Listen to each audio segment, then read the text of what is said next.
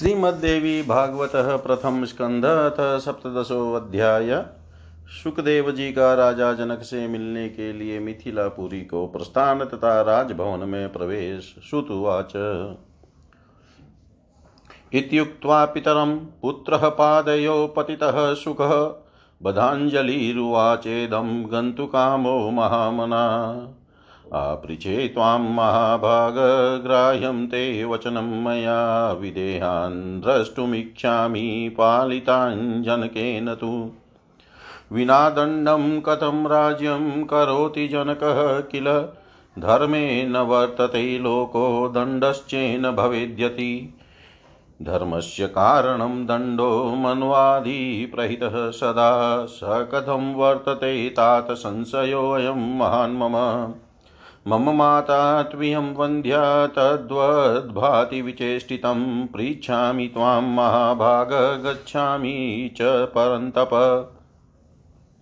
श्रुत उवाच, तं दृष्ट्वा गन्तुकामं च सुखं सत्यवती सुतः। आलिङ्ग्योवाच पुत्रं तं ज्ञानिनं निष्प्रहं दृढं व्यासुवाच, स्वस्त्यस्तु सुखः दीर्घायुर्भव पुत्रमहामते सत्यां वाचं प्रदत्त्वा मे गच्छतात यथा सुखम्। आगन्तव्यं पुनर्गत्वा ममाश्रमं मनुत्तमं न कुत्रापि च गन्तव्यं त्वया पुत्र कथञ्चन। सुखं जीवामि पुत्राहं दृष्ट्वा ते मुखपङ्कजम् अपश्य दुःखमाप्नोमि प्राणस्त्वमसि सुत दृष्ट्वा त्वं जनकं पुत्रं सन्देहविनिवर्त्य च। अत्रागत्य सुखं तिष्ठ वेदाध्ययन् तत्पर। श्रुत्वाच इत्युक्त सोऽभिवाद्यार्यं कृत्वा चैव प्रदक्षिणं। चलितस्तरा रसातीव धनुर्मुक्तशरो यथा। सम्पश्यन् विविधान् देशान् लोकाश्च वितधर्मिण वनानि पादपाश्चेव क्षेत्राणि फलितानि च। तापश्चास्तप्यमानाश्च याजकान् दीक्षयान्वितान् योगाभ्यासरतान् योगीवानप्रस्थान् वनोकश। सेवान् पाशुपाताश्चैव शौराञ्चाक्ताश्च वैष्णवान् वीक्षय नानाविधान् धर्मान् जगामतिस्मयन्मुनि वर्षद्वयेन मेरुं च समुल्लङ्घय महामतीमाचलं च वर्षेण जगाम मिथिला प्रति प्रविष्टो मिथिलां मध्ये पश्यन् सर्वधिमुत्तमां प्रजास्य सुखिताः, सर्वाः सदाचाराः सुसंस्थिताः। छत्रः निवारितस्तत्र कस्त्वमत्र समागतः किं ते कार्यं वदस्वेति पृष्ठस्तेन न चाब्रवीत्। निसृत्य नगरद्वारात् स्थितः स्थाणुरिवाचलः विस्मितोऽतिहंसस्तस्थौ वचो नोवाच किंचन प्रतिहारुवाच। ब्रूहि मुकोशि किं ब्रह्मन् किमर्थं त्वमिहागतः चलनं च विना कार्यं न भवेदिति मे मति। राजाज्ञया प्रवेष्टव्यं नगरेऽस्मिन् सदा द्विज अज्ञातकुलशीलश्च प्रवेशो नात्र सर्वदा। तेजस्वी भाषी नूनं त्वं ब्राह्मणो वेदवित्तमकुलं कार्यं च मे ब्रूहि यथेष्टं गचमानद शुकुवाच यदर्थमागतोऽस्यं तत्र तत्प्राप्तं वचना तव विदेहनगरं द्रष्टुं प्रवेशो यत्र दुर्लभ। मोहोऽयं मम दुर्बधैः समुल्लङ्घय गिरिद्वयं राजानं द्रष्टुकामोऽहं पर्यटन् समुपागत।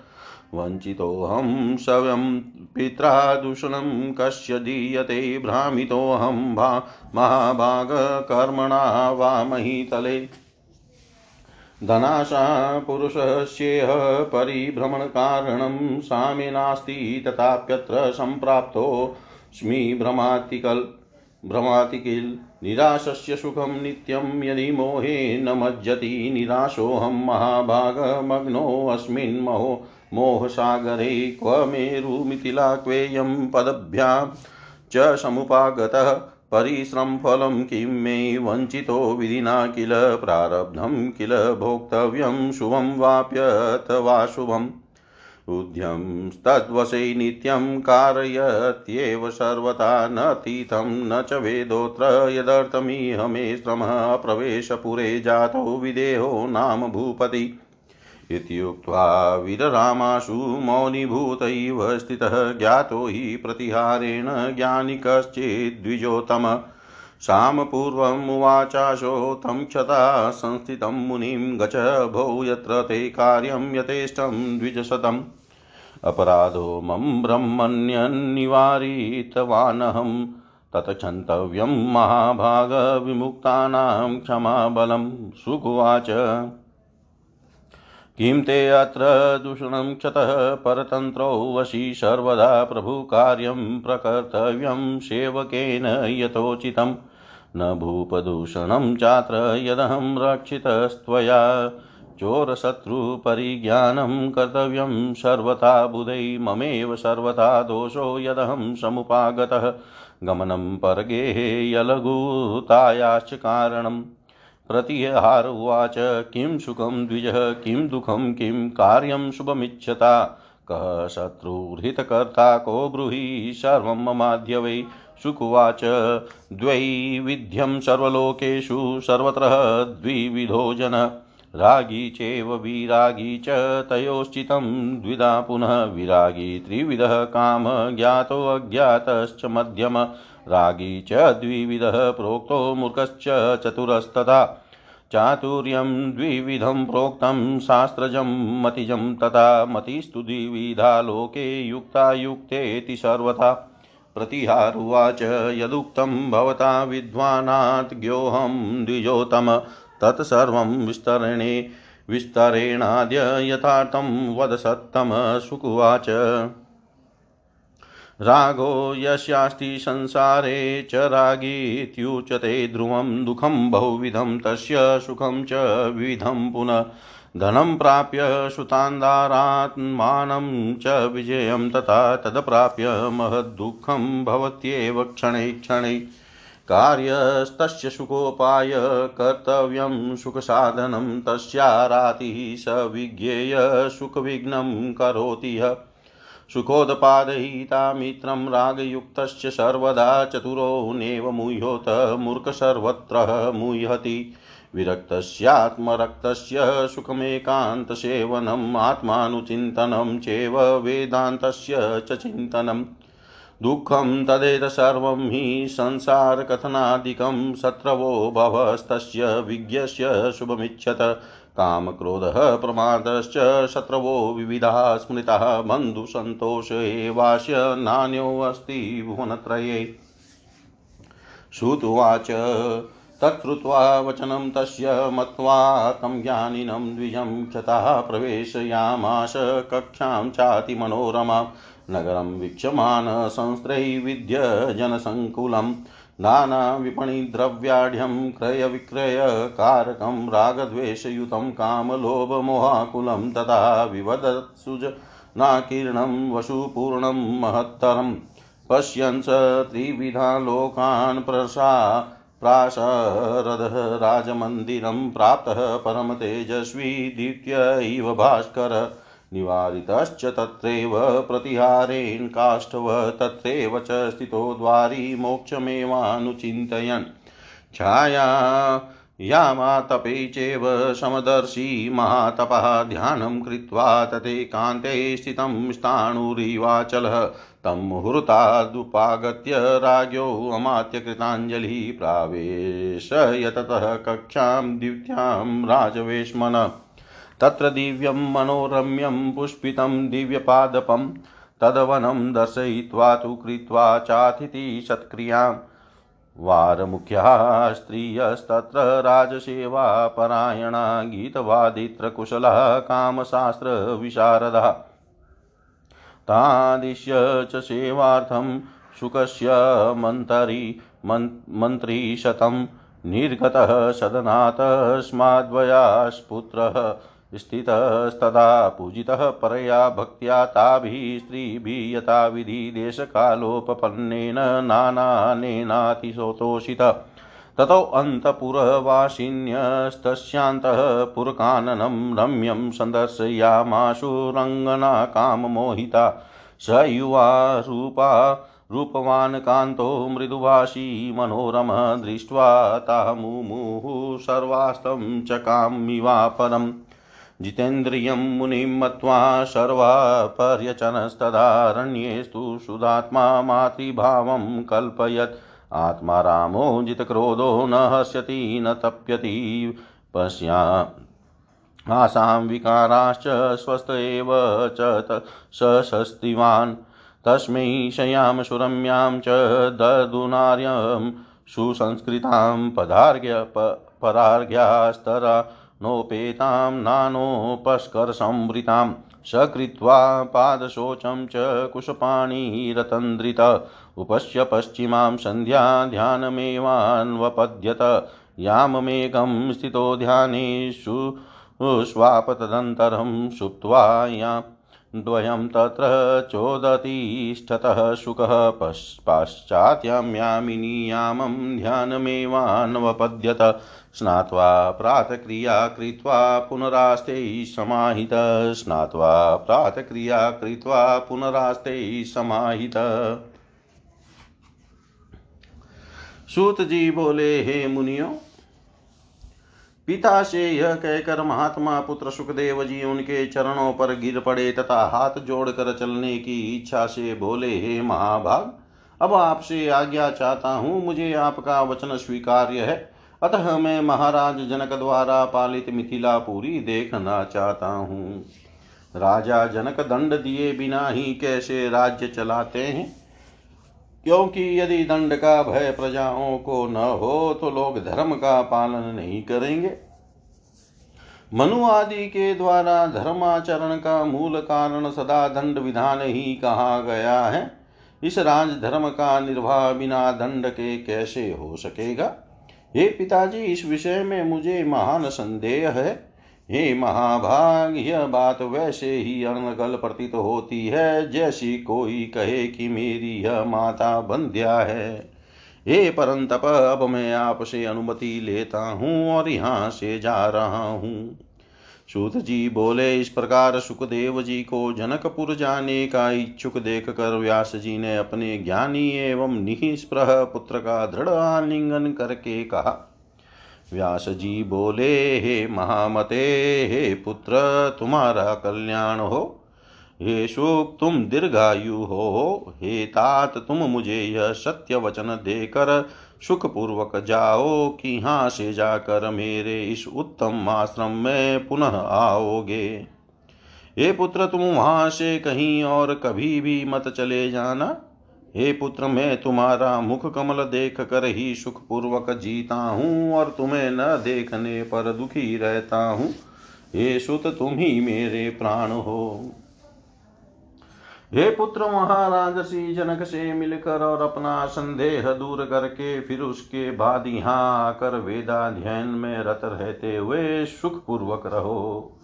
सूत जी बोले, व्यास जी के ऐसा कहने पर सुखदेव जी ने, सुखदेव जी अपने पिता को प्रणाम तथा उनकी प्रदीक्षिणा करके शीघ्र ही इस प्रकार चल पड़े, जैसे धनुष से छूटा हुआ बाण। मार्ग में चलते हुए अनेक समृद्धिशाली देशों, नागरिकों वनों वृक्षों फले फूले खेतों तप करते हुए तपस्वी जनों, दीक्षा लिए हुए याजक जनों, योगाभ्यास में तत्पर योगी जनों, वन में रहने वाले वानप्रस्थों, वैष्णव पाशुपत से वशाक्त एवं सूर्योपासक और अनेक धर्मावलंबियों को देख कर वे सुखदेव मुनि अति विस्मय में पड़ गए। इस प्रकार वे महामती सुखदेव जी लगभग दो वर्षों में मेरु पर्वत और एक वर्ष में हिमालय को पार करके मिथिला देश में पहुँचे। जब वे मिथिला में प्रवेश हुए, प्रविष्ट हुए, तब उन्होंने वहाँ की श्रेष्ठ ऐश्वर्य संपदा को देखा तथा वहाँ की सारी प्रजा को सुखी एवं सदाचार सम्मा संपन्न देखा। वहाँ द्वार, द्वारपाल ने उन्हें रोका और पूछा, तुम कौन हो और कहाँ से आए हो? तुम्हारा क्या कार्य है? बताओ। ऐसा पूछने पर भी सुखदेव जी मौन रहे, कुछ बोले नहीं। वे नगर द्वार से बाहर जाकर स्थाणु की तरह खड़े हो गए और थोड़ी देर में आश्चर्यचकित होकर हँसते हुए वहीं स्थित हो गए, पर किसी से कुछ बोले नहीं। द्वारपाल ने पूछा हे भ्रमण बोलिए, आप गूँगे तो नहीं है। आपका किस हेतु यहाँ आना हुआ है? मेरे विचार में तो कोई कहीं भी निष्प्रयोजन नहीं जाता। हे विप्र, इस नगर में राजा की आज्ञा पाकर ही कोई प्रवेश कर सकता है। अज्ञात कुल तथा शिल वाले व्यक्ति का प्रवेश यहाँ कदापि नहीं होता है। हे मानद, आप निश्चय ही तेजस्वी एवं वेद वेता ब्राह्मण प्रतीत हो रहे हैं, इसलिए आप अपने कुल तथा प्रयोजन के विषय में मुझे बता दें और फिर अपने इच्छा अनुसार चले जाएँ। सुखदेव जी बोले, मैं जिस कार्य के लिए यहाँ आया था, वह तुम्हारे कथन मात्र से ही पूरा हो गया। मैं विदेह नगर देखने आया था, परंतु यहाँ तो प्रवेश ही दुर्लभ है। मुझ अज्ञानी की यह भूल थी जो दो पर्वतों को लांग कर महाराज से मिलने की इच्छा से घूमते हुए यहाँ चला आया। मैं तो स्वयं अपने पिता द्वारा ही ठगा गया हूँ। इसमें किसी अन्य को ही क्या दोष दिया जाए? अथवा हे महाभाग, यह मेरे दुर्भाग्य का ही दोष है, जिसके कारण इस भूमि पर मुझे इतना चक्कर काटना पड़ा। इस संसार में लोगों का भ्रमण करने का उद्देश्य धनोपार्जन ही है। किंतु मुझे उसकी कोई इच्छा नहीं है तो मैं तो केवल भ्रमवश ही यहाँ आ गया हूँ। आशा रहित पुरुष को ही सर्वदा सुख प्राप्त होता है, यदि वह मोह में न पड़े। किंतु हे महाभाग, मैं तो निराश होकर भी न जाने क्यों इस मोह सागर में निमग्न हो रहा हूँ? कहाँ सुमेरु पर्वत और कहाँ यह मिथिलापुरी? पैदल ही चलकर मैं यहाँ आया हूँ। इस परिश्रम का फल मुझे क्या मिला? प्रारब्ध ने ही मुझे ठगा है। प्रारब्ध का भोग अवश्य ही भोगना पड़ता है। चाहे वह शुभ हो या शुभ उद्योग भी तो सदा उसी देव के अधीन ही रहता है। वह जैसा चाहे वैसा कराता है। यहाँ न कोई तीर्थ है, न ज्ञान प्राप्ति होती है। जिसके लिए यह मेरा परिश्रम हुआ, मैं तो महाराज जनक का विदेह नाम सुनकर उत्सुकता से यहाँ आया था, किंतु उनके नगर में तो प्रवेश करना भी निषिद्ध है। इतना कहकर सुखदेव जी चुप हो गए और मौन होकर खड़े रहे। द्वारपाल को लगा कि ये कोई ज्ञानी श्रेष्ठ ब्राह्मण है। तब उसने वहाँ खड़े मुनि से शांति पूर्वक निवेदन किया, हे द्विज श्रेष्ठ आपका जहाँ कार्य हो, वहाँ यथेष्ट चले जाइए। हे भ्रमण मैंने भी आपको रोका था, वह मेरा अपराध हुआ। उसके लिए आप क्षमा करें, क्योंकि हे महाभाग मुक्त जनों का तो क्षमा ही बल है।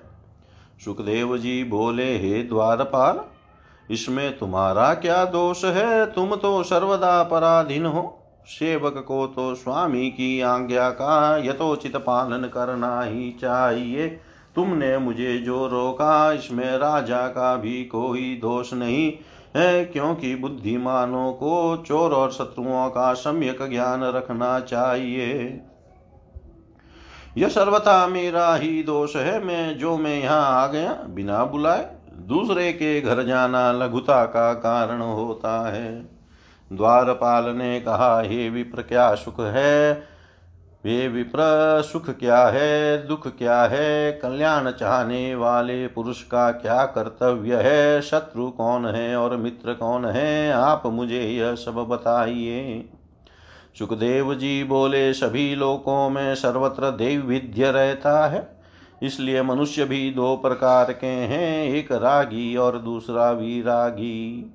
उन दोनों के मन भी दो प्रकार के होते हैं, उनमें भी विरागी तीन प्रकार के होते हैं, ज्ञात ज्ञात एवं मध्यम।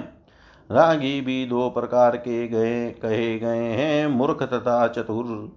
चातुर्य भी दो प्रकार का कहा गया है शास्त्र जनित तथा बुद्धि जनित इसी प्रकार लोक में बुद्धि भी युक्त और युक्त भेद से दो प्रकार की होती है।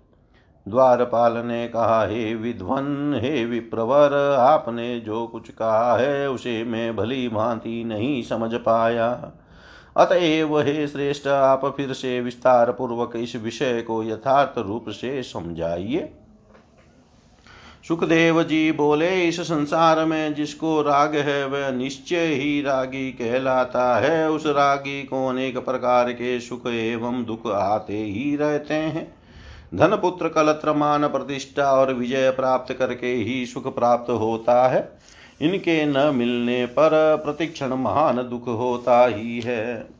अतः जैसे सुख प्राप्त हो सके वैसा उपाय करना चाहिए और सुख के साधन का संग्रह करना चाहिए। जो उस सुख में विघ्न डाले उसे शत्रु समझना चाहिए। जो रागी पुरुष के सुख को सर्वदा बढ़ाए वही मित्र है। चतुर मनुष्य मोह में फंसता नहीं है, किंतु मूर्ख सर्वत्र आसक्त रहता है। विरागी तथा आत्मा राम पुरुष को एकांतवास आत्मचिंतन तथा वेदांत शास्त्र का अनुशीलन करने से ही सुख होता है। सांसारिक विषयों की चर्चा आदि, यह सब उनके लिए दुख रूप है।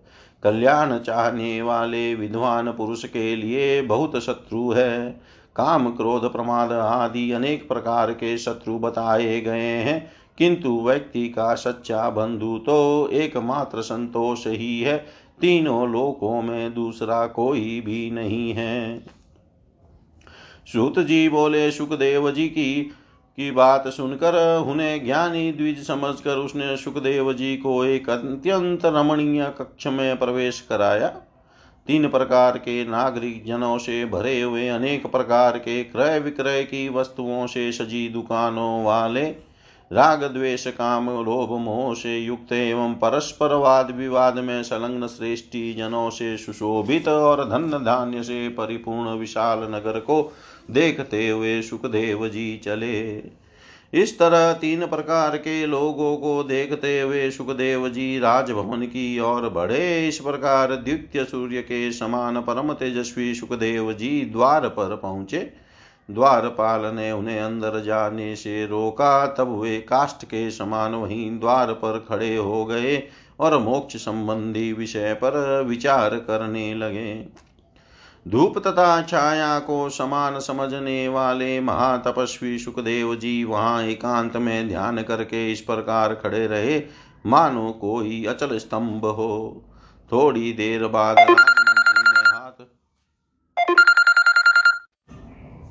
धूप तथा छाया को समान समझने वाले महातपस्वी सुखदेव जी वहाँ एकांत में ध्यान करके इस प्रकार खड़े रहे, मानो कोई अचल स्तंभ हो। थोड़ी देर बाद राजमंत्री ने हाथ जोड़े हुए स्वयं आकर उन्हें राजभवन के दूसरे कक्ष में प्रवेश कराया। थोड़ी देर बाद राजमंत्री ने हाथ जोड़े हुए स्वयं आकर उन्हें राजभवन के दूसरे कक्ष में प्रवेश कराया।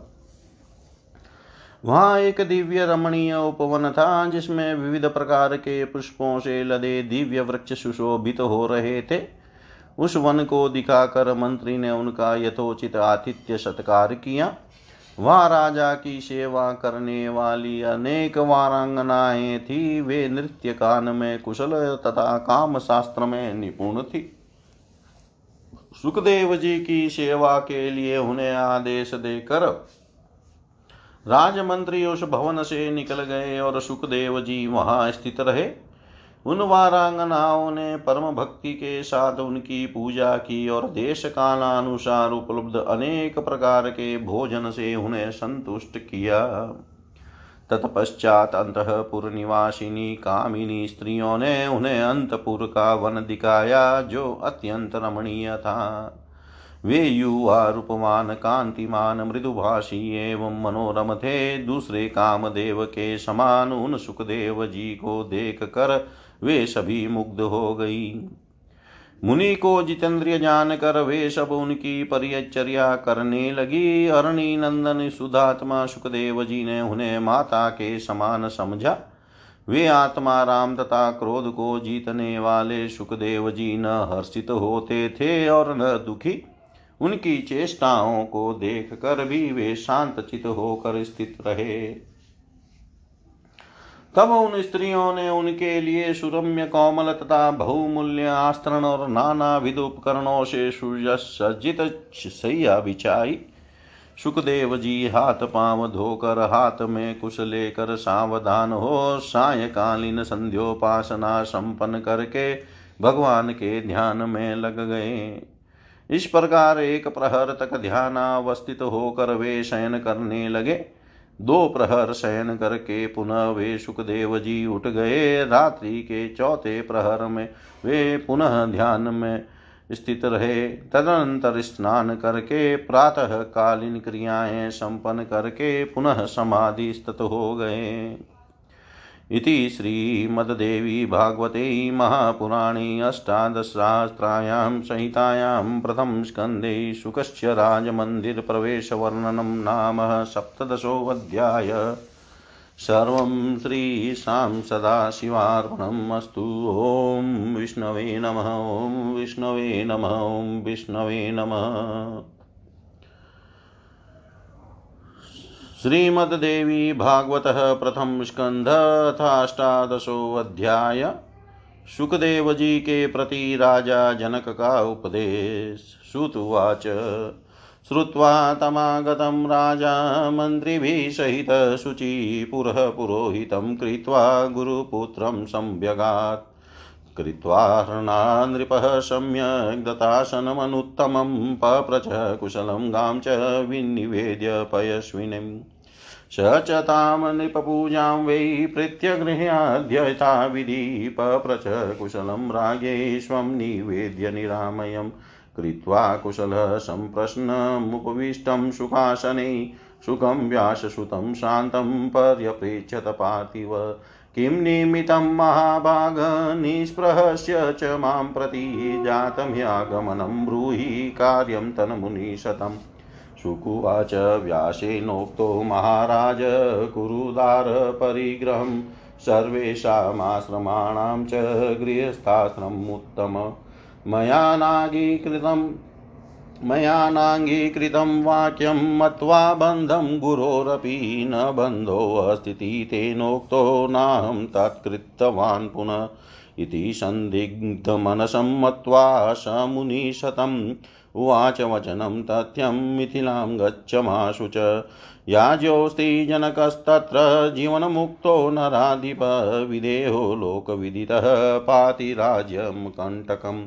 कुर्वन् राज्यं तथा राजा मायापाशेन बध्यते। त्वं विवेशि कथं पुत्र वनवृत्ति परन्तप। पश्यतं नृपशार्दूलं त्यजमोहं मनोगतं कुरुदारान् महाभाग पृच्छवा भूपतिं च तम। सन्देहं ते मनोजातं कथयिष्यति पार्थिव।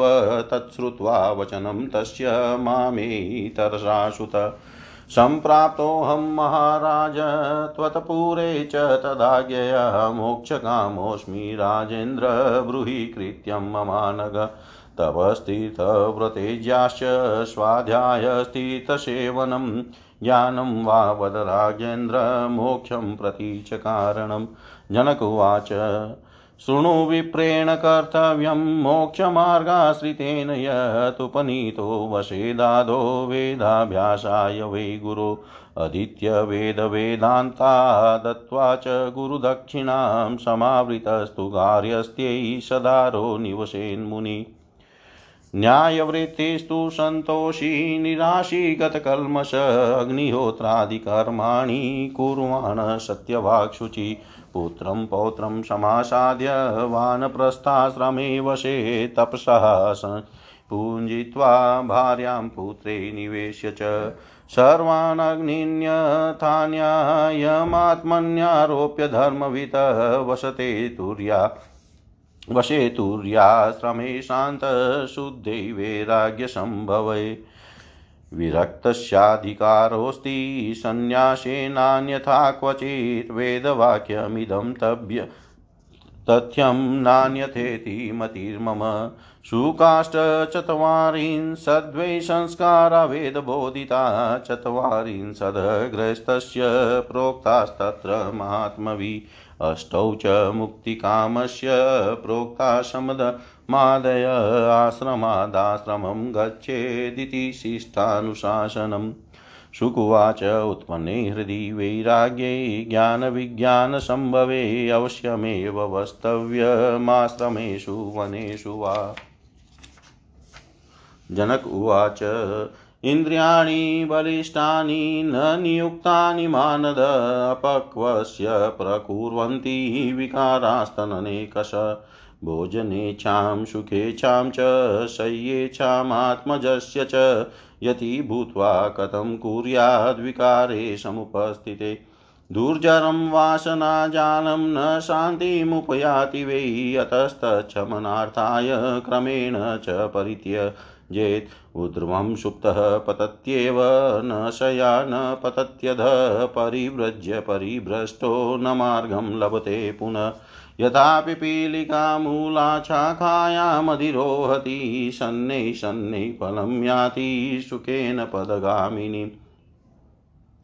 पदगामिनी विहङ्गस्तरसा याति विघ्नशङ्कामुदस्य वै श्रान्तो भवति विश्रम्य सुखं याति पिपीलिका। मनस्तु प्रबलं कामं मजेयं कृतात्मभिः अतः क्रमेण जेतव्यामाश्रमाणुक्रमेण च गृहस्थाश्रमसंस्थोऽपि शान्तः सुमतिरात्मवान् न च हर्षेण च तपे लाभालाभे समो भवेत्। विहतं कर्मं कुर्वाणस्त्यञ्जश्चिन्ता वितं च यतात्मलाभेन सन्तुष्टो मुच्यते नात्र संशय। पश्याहं राज्यसंस्थापि जीवन्मुक्तो यथा नग विचरामि यथा कामं न मे किञ्चित् प्रजायते। भुञ्जानो विविधान् भोगान् कुर्वन् कार्याण्यशनेकश भविष्यामि यथाहं च त्वं तथा मुक्तो भवानग। कथ्यते खलु यद्दृश्यम् अदृश्यं बध्यते कुत। दृश्यानि पञ्चभूतानि गुणास्तेषां यथा पुनः आत्मा गम्योऽनुमानेन प्रत्यक्षो न कदाचन, स कथं बध्यते ब्रह्म निर्विकारो निरञ्जन। मनस, मनस्तु सुखदुःखानां महतां कारणं द्विज जाते तु निर्मलेऽस्मिन् सर्वं भवति निर्मलम्। भ्रमण सर्वेषु तीर्थेषु स्नात्वा स्नात्वा पुनः पुनः निर्मलं न मनो यावत् तावत् सर्वं निरर्थकम् न देहो न च जीवात्मा नेन्द्रियाणि परन्तप। मन एव मनुष्याणां कारणं बन्धनमोक्षयो। शुद्धो मुक्त सदैवात्मा न वे बध्येत् कैचित् बन्धमोक्षो मनः संस्थो तस्मिन् चान्ते परशाम्यति। शत्रुमित्रमुदासीनो भेदा सर्वे मनोगता एकात्मत्वे कथं भेदसम्भवेद द्वैतदर्शनात्। जीवो ब्रह्म सदेवाहं, नात्र कार्यां विचारणा भेदबुद्धिस्तु संसारे वर्तमाना प्रवर्तते। अविद्येयं महाभाग, विद्या चेतन्निवर्तनं, विद्या विद्यै च विज्ञेयै, सर्वदेव विचक्षणे।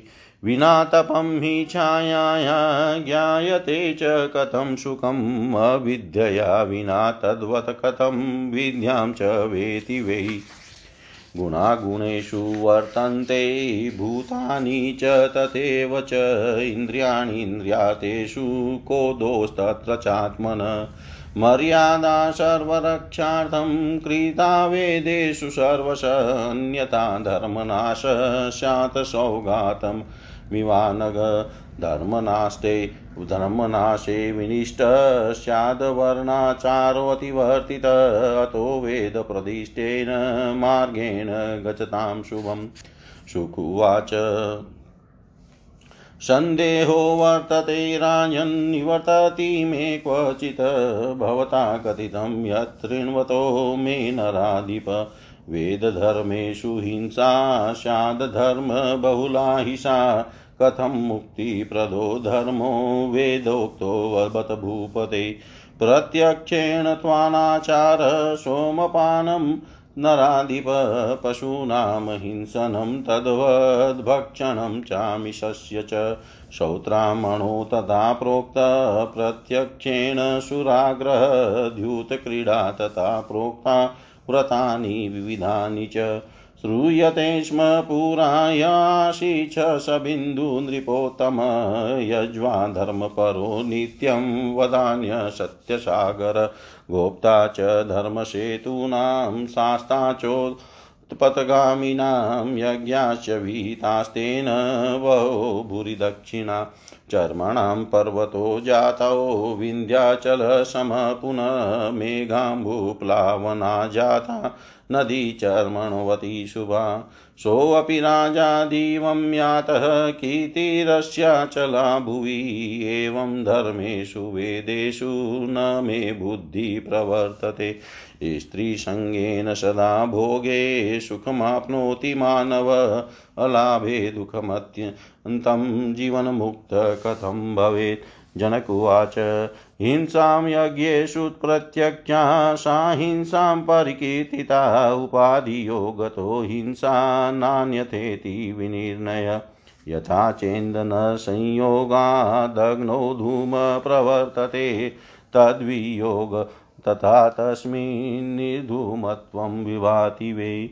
अहिंसां च तथा विधि वेदोक्तां मुनिशतं रागिणां सापि हिंसेव निःस्पृहाणां न सामता।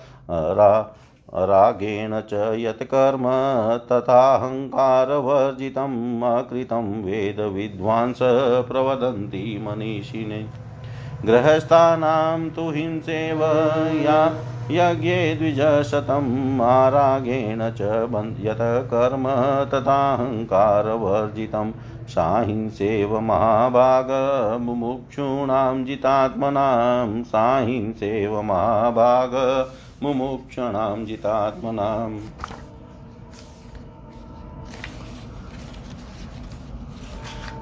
सूत जी बोले सुखदेव जी को आया हुआ सुनकर पवित्र आत्मा राजा जनक अपने पुरोहित को आगे करके मंत्रियों सहित उन गुरु पुत्र के पास गए।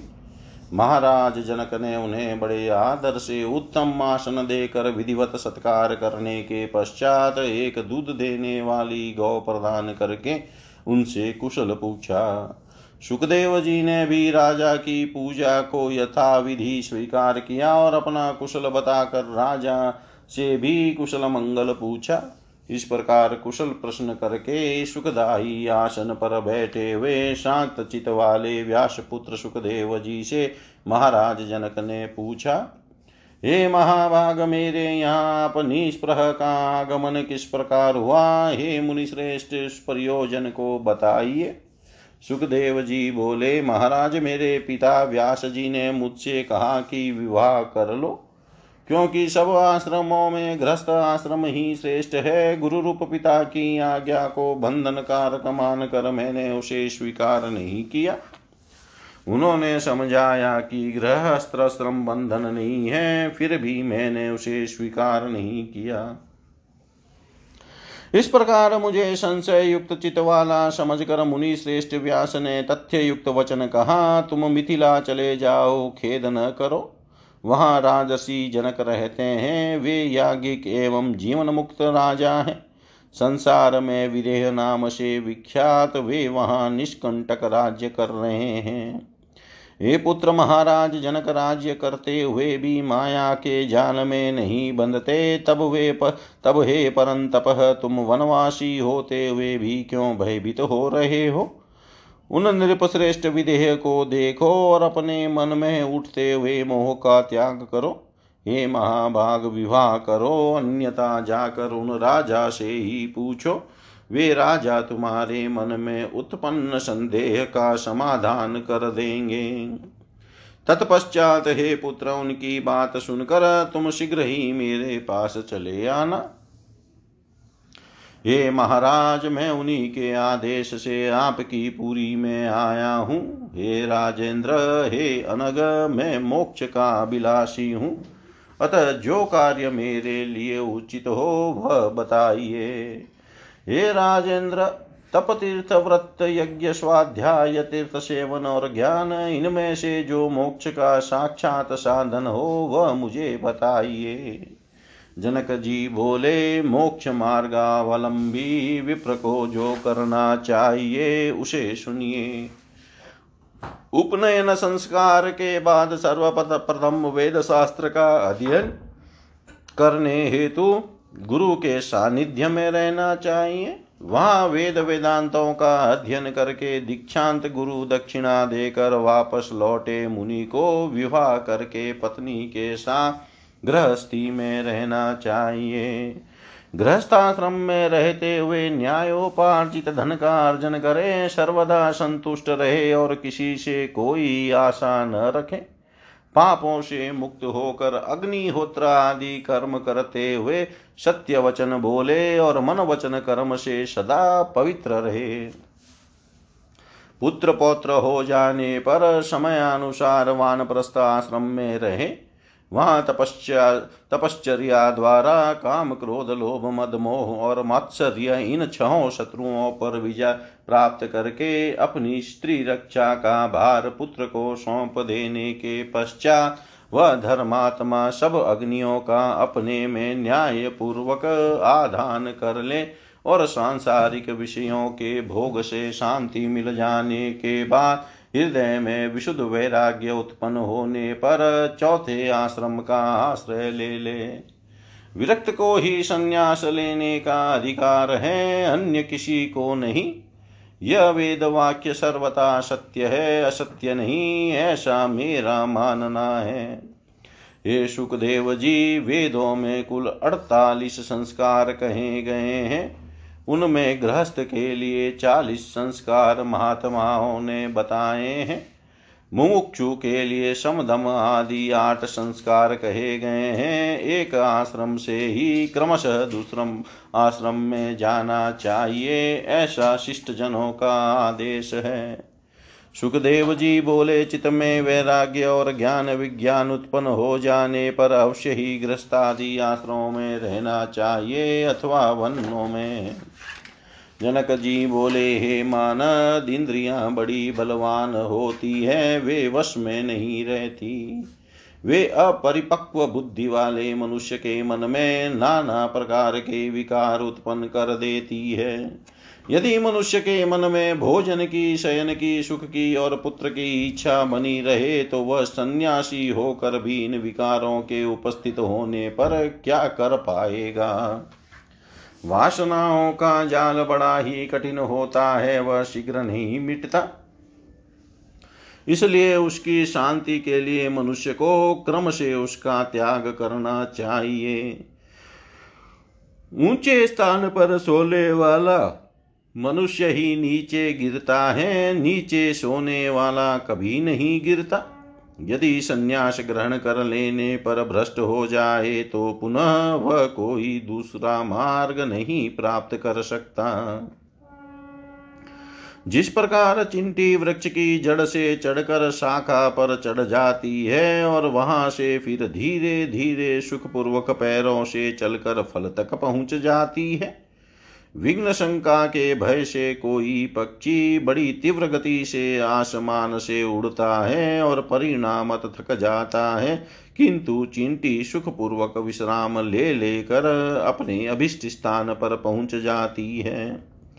मन अत्यंत प्रबल है। यह अजितेंद्रिय पुरुषों के द्वारा सर्वथा अजेय है। इसलिए आश्रमों के अनुक्रम से ही से क्रमशः जीतने का प्रयत्न करना चाहिए। गृहस्थ आश्रम में रहते हुए भी जो शांत बुद्धिमान एवं आत्मज्ञानी होता है, वह न तो प्रसन्न होता है और न खेद करता है। वह हानि लाभ में समान भाव रखता है। जो पुरुष शास्त्र प्रतिपादित कर्म करता, वह सभी प्रकार की चिंताओं से मुक्त रहता, वह आत्मचिंतन से संतुष्ट रहता है, वह निस्संदेह मुक्त हो जाता है। हे अनग देखिए, मैं राज कार्य करता हुआ भी जीवन मुक्त हूँ, मैं अपने इच्छा अनुसार सब काम करता हूँ, किंतु मुझे शोक या हर्ष कुछ भी नहीं होता। जिस प्रकार मैं अनेक भोगों को भोगता हुआ तथे तथा अनेक कार्यों को करता हुआ भी अनाशक्त हूँ, उसी प्रकार हे अनग, आप भी मुक्त हो जाइए। ऐसा कहा भी जाता है कि जो यह दृश्य जगत दिखाई देता है, उसके द्वारा अदृश्य आत्मा कैसे बंधन में आ सकता है? पृथ्वी, जल, अग्नि, वायु एवं आकाश, ये पंच महाभूत और गंध रस रूप स्पर्श एवं शब्द, ये उनके गुण दृश्य कहलाते हैं। आत्मा अनुमान गम्य है और कभी भी प्रत्यक्ष नहीं होता। ऐसी स्थिति में हे भ्रमण वह निरंजन एवं निर्विकार आत्मा भला बंधन में कैसे पड़ सकता है? हे द्विज मन ही महान सुख दुख का कारण है, इसकी के निर्मल होने पर सब कुछ निर्मल हो जाता है। तभी, सभी तीर्थों में घूमते हुए वहाँ बार बार स्नान करके भी यदि मन निर्मल नहीं हुआ तो वह सब व्यर्थ हो जाता है। हे परंतप, बंधन तथा मोक्ष का कारण न यह देह है, न जीवात्मा है और न ये इंद्रिया ही है। अपूति मन ही मनुष्यों के बंधन एवं मुक्ति का कारण है। आत्मा तो सदा ही शुद्ध तथा मुक्त है, वह कभी बंधता नहीं है। अतः बंधन और मोक्ष तो मन के भीतर है, मन की शांति से ही शांति है। शत्रुता मित्रता तथा या उदासीनता के सभी भेदभाव भी मन में ही रहते हैं। इसलिए एकात्म भाव होने पर यह भेद भाव नहीं रहता, यह तो द्वैत भाव से ही उत्पन्न होता है। मैं जीव सदा ही ब्रह्म हूँ, इस विषय में और विचार करने की आवश्यकता ही नहीं है। वेद बुद्धि तो संसार में आसक्त रहने पर ही होती है। हे महाभाग, बंधन का मुख्य कारण अविद्या ही है। इस अविद्या को दूर करने वाली विद्या है। इसलिए ज्ञानी पुरुषों को चाहिए कि वे सदा विद्या तथा अविद्या का अनुसंधान पूर्वक अनुशीलन किया करें। धूप के बिना छाया के सुख का ज्ञान कैसे हो सकता है? उसी प्रकार विद्या के बिना विद्या का ज्ञान कैसे किया जा सकता है? गुणों में गुण, पंचभूतों में पंचभूत तथा इंद्रियों के विषयों में इंद्रियाँ स्वयं रमण करती है। इसमें आत्मा का क्या दोष है? हे पवित्रात्मन सबकी सुरक्षा के लिए वेदों में सब प्रकार से मर्यादा की व्यवस्था की गई है। यदि ऐसा न होता तो नास्तिकों की भांति सब धर्मों का नाश हो जाता। धर्म के नष्ट हो जाने पर सब कुछ नष्ट हो जाएगा और सब वर्णों की आचार परंपरा का उल्लंघन हो जाएगा। इसलिए वेदोपदिष्ट मार्ग पर चलने वालों का कल्याण होता है। सुखदेव जी बोले, हे राजन, आपने जो बात कही, उसे सुनकर भी मेरा संदेह बना हुआ है। वह किसी प्रकार भी दूर नहीं होता। हे भूपते, वेद धर्मों में हिंसा का बाहुल्य है। उस हिंसा में अनेक प्रकार के अधर्म होते हैं। ऐसी दशा में वेदोक्त धर्म मुक्ति प्रद कैसे हो सकता है? हे राजन सोम रसपान पशु हिंसा और मांस भक्षण तो स्पष्ट ही अनाचार है। सौत्रामणि यज्ञ में तो प्रत्यक्ष रूप से सुराग्रह का वर्णन किया गया है। इसी प्रकार द्युत क्रीड़ा एवं अन्य प्रकार के व्रत बताए गए हैं। सुना जाता है कि प्राचीन काल में शश बिंदु नाम के एक श्रेष्ठ राजा थे। वे बड़े धर्मात्मा यज्ञ परायण उदार एवं सत्यवादी थे। वे धर्मरूपी सेतु के रक्षक रक्षक तथा कुमार्गामी जनों के नियंता थे। उन्होंने पुष्कल दक्षिणा वाले अनेक यज्ञ संपादित किए थे। उन यज्ञों में पशुओं के चर्म से विंध्य पर्वत के समान ऊँचा पर्वत सा बन गया। मेघों के जल वर्षाने से चरमणवती नाम की शुभ नदी बह चली। वे राजा भी दिवंगत हो गए, किंतु उनकी कीर्ति भूमंडल पर अचल हो गई। जब इस प्रकार के धर्मों का वर्णन वेद में है, तब हे राजन, मेरी श्रद्धा बुद्धि उनमें नहीं है। स्त्री के साथ भोग में पुरुष सुख प्राप्त करता है और उसके न मिलने पर वह बहुत दुखी होता है। तो ऐसी दशा में भला वह जीवन मुक्त कैसे हो सकेगा? जनक जी बोले, यज्ञों में जो हिंसा दिखाई देती है, वह वास्तव में अहिंसा ही कही गई है। क्योंकि जो हिंसा उपाधि योग से होती है, वही हिंसा कहलाती है। अन्यथा नहीं, ऐसा शास्त्रों का निर्णय है। जिस प्रकार गिली लकड़ी के संयोग से अग्नि से धुआँ निकलता है, उसके अभाव में वह उस अग्नि में धुआँ नहीं दिखाई देता। उसी प्रकार हे मुनिवर वेदोक्त हिंसा को भी आप अहिंसा ही समझिए। रागी जनों द्वारा की गई हिंसा ही हिंसा है, किंतु अनाशक्त जनों के लिए वह हिंसा नहीं कही गई है। जो कर्म राग रहित तथा अहंकार रहित होकर किया जाता हो, उस कर्म को वेदिक विद्वान मनीषी जन न किए हुए के समान ही कहते हैं। ये द्विश्रेष्ठ रागी गृहस्थों के द्वारा यज्ञ में जो हिंसा होती है, वही हिंसा है। हे महाभाग, जो कर्म राग रहित तथा अहंकार शून्य होकर किया जाता है वह जितात्मा मुमुक्ष जनों के लिए अहिंसा ही है। इति श्रीमद्देवी भागवते महापुराणे अष्टादशसाहस्रयां संहितायां प्रथमस्कन्धे शुक्काय जनकोपदेशवर्णनं नामाष्टादशोऽध्याय सर्वं श्रीशां सदाशिवार्पणम् अस्तु। ॐ विष्णवे नमः ॐ विष्णवे नमः ॐ विष्णवे नमः।